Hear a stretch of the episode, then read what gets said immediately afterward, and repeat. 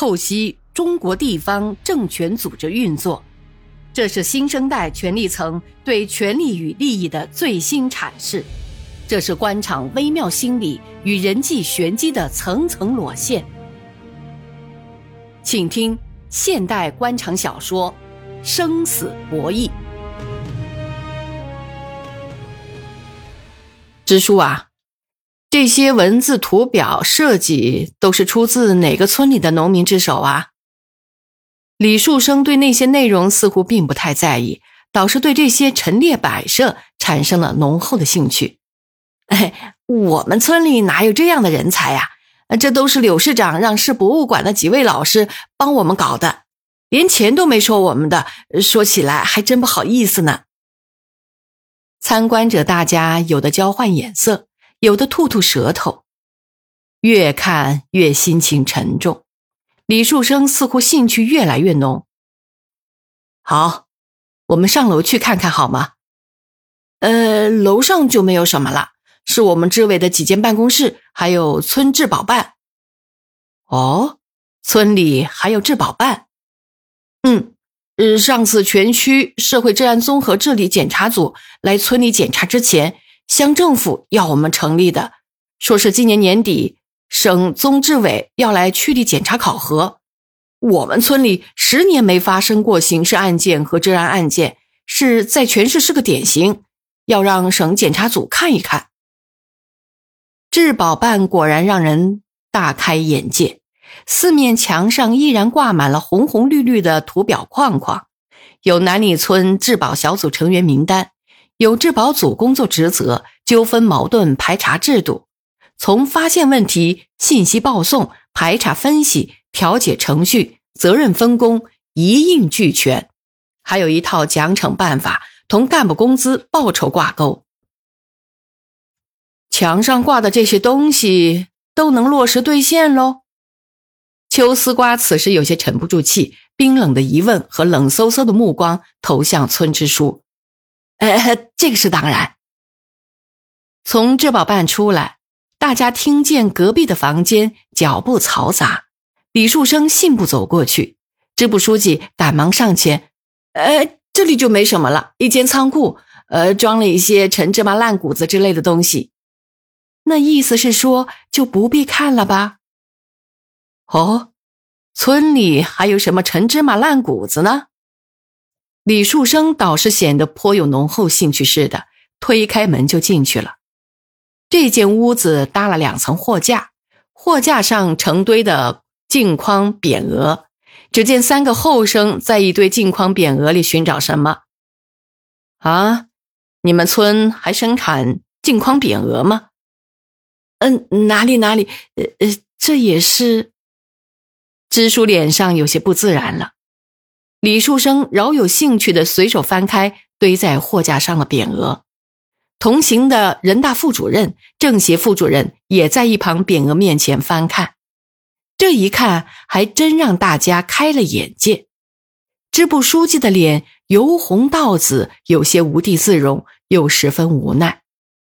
原来。这一堆制作精美的各色镜框匾额是用来装饰村部这些房间的，有关于小康村建设的，有关于妇女双学的，有用于农民夜校和扫盲教育的，有封山造林的，有农村饮用水达标的，有民兵工作方面的，还有乡规民约、精神文明建设等等。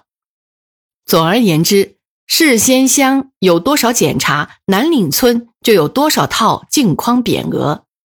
这些镜框匾额大都有某一方面的工作要求，主要内容、工作制度、领导分工、奖惩办法之类。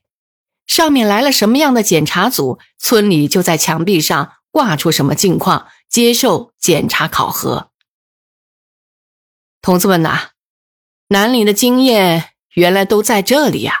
这才是生动的一刻呀！李树生看过之后，心里产生了强烈的震撼。我知道你是无奈，是逼出来的，对吧？呃，李李书记，我有错，我错在不该去争这个典型，去想那每年区乡甚至市里的那几万块奖金。村支书讲完了这几句话，好像放下了一副压在身上的重担。这不能全怪你，我们有责任。你是给逼出来的。你说句实话，你是怎样来对付上面的这些检查的？我保证不批评你。李树生真诚恳切的样子打消了支书的顾虑。嗯嗯，刘市长把我这里作为他的点，要求很高。说实在的，多数是做不到的。可不行啊，这是市长的点呢。市里布置给农村所有的工作，南岭都必须做的最好的，要不然给市长脸上抹黑，咱们怎么担当得起呀？那你是怎么办的？秋丝瓜在一旁问。嗯嗯，不不不瞒你说，官僚主义也有克星。哦，这倒是独到的见解。什么是官僚主义的克星？用形式主义对付官僚主义，因为到村里来检查了各种工作组，就算是下到基层了，他们自以为是深入到底了，我就把各种检查需要的镜框匾额挂起来，呃他们一看就放心了。工作落实到了基层，所以只要上面检查组来之前给我打声招呼，我就能在最短的时间里布置好一间屋子，检查什么。我就挂什么内容，妇女工作检查就挂双学方面的，武装部检查就挂民兵工作方面的，特色农业规划就是刚刚挂上去的，只有党员活动室是不变的，因为村里的所有工作都要说是支部和党员的作用才取得的嘛。支书这番话让大家耳目一新，让在场的人听得入神。真是滑稽的，让人哭笑不得。这时，楼下闹哄哄的，有些嘈杂声。我们要见李书记，他不解决，我们就到省政府去。柳市长不是答应过解决吗？我们会尽快想办法落实的。我们不信他的鬼话，都说了两年多了，我们一分钱也没到手。今天正好书记来了，我们给他反映就错了。你们看看。书记不是在视察工作吗？这时，李树生一行人已经来到了门口，看见村部花坛跟前围了十几个男男女女，几个村里干部模样的人被围在中间，不厌其烦的给围着他们的村民解释。李树生接过一个中年妇女的话，搭腔了：“你们谁找李书记呀？我就是，乡亲们。”说着，大步流星的来到了花坛边的村民中间。同行的市领导和部门的同志也一起向村民走过去。那个中年妇女眼睛随着眼睛一转，看到李树生朝他走过来，急忙奔了过来。一群村民也跟着把李树生给团团围住。李书记，你可得给我们老百姓做主啊！救救我可怜的孩子！他声泪俱下。一只手抖抖的从怀里掏出一个塑料裹着的纸包包，颤抖着一层层把纸包打开，里面露出了一叠发黄的、皱巴巴的，还有沾满油污的发票、欠条、密密麻麻签字的账单。哦，你别哭，慢慢说，这些发票跟你孩子有什么关系呀？你们看看，这是他们欠了我四年的饭账。共八万一千多元，我的餐馆现在也开不下去了。孩子得了白血病，住了快一年的医院，家里值钱的东西全卖光了。可这些干部们吃了几年的饭账，还赖着不还给我呀！我真不知道他们的心思怎么这么狠哦。女人越说越伤心，一边抽泣一边哭诉。原来。这女人前几年在村头通往市区的公路旁开了一个农家餐馆由于全是农家菜，不幸被城里吃腻了山珍海味的干部们看中，于是村委会的来客就多起来。省市县乡各级名目繁多的检查组、验收组、考核组、工作组、调研组，后脚接前脚的来，来了就吃，吃了就签单记账。南岭村的各种先进称号也明显多了起来，上级来了就看，看了就吃，吃了就评，评了就中。南里村荣誉市的各种奖牌、锦旗都是美味佳肴结成的。李树生伸手翻翻女人捧着的这一堆发票账单，有一二百的，有五六百的，还有近千元的。他突然若有所思地问：“你这店里的菜也够贵的，就那些土菜，你卖给村干部上千元，不是宰人吗？”哎，您不知道，李书记。这位妇女不停地摇晃着脑袋，欲言又止，看看蹲在人群后面一声不吭的村支书，把话咽下去了。他不敢说，我来说。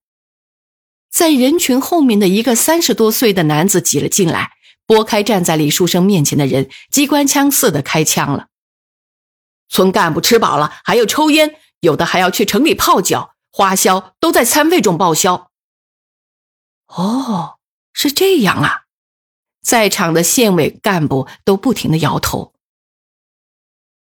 李书记啊，这么一个收入不过八九万元的小村，怎么填得满这么深的喉咙啊？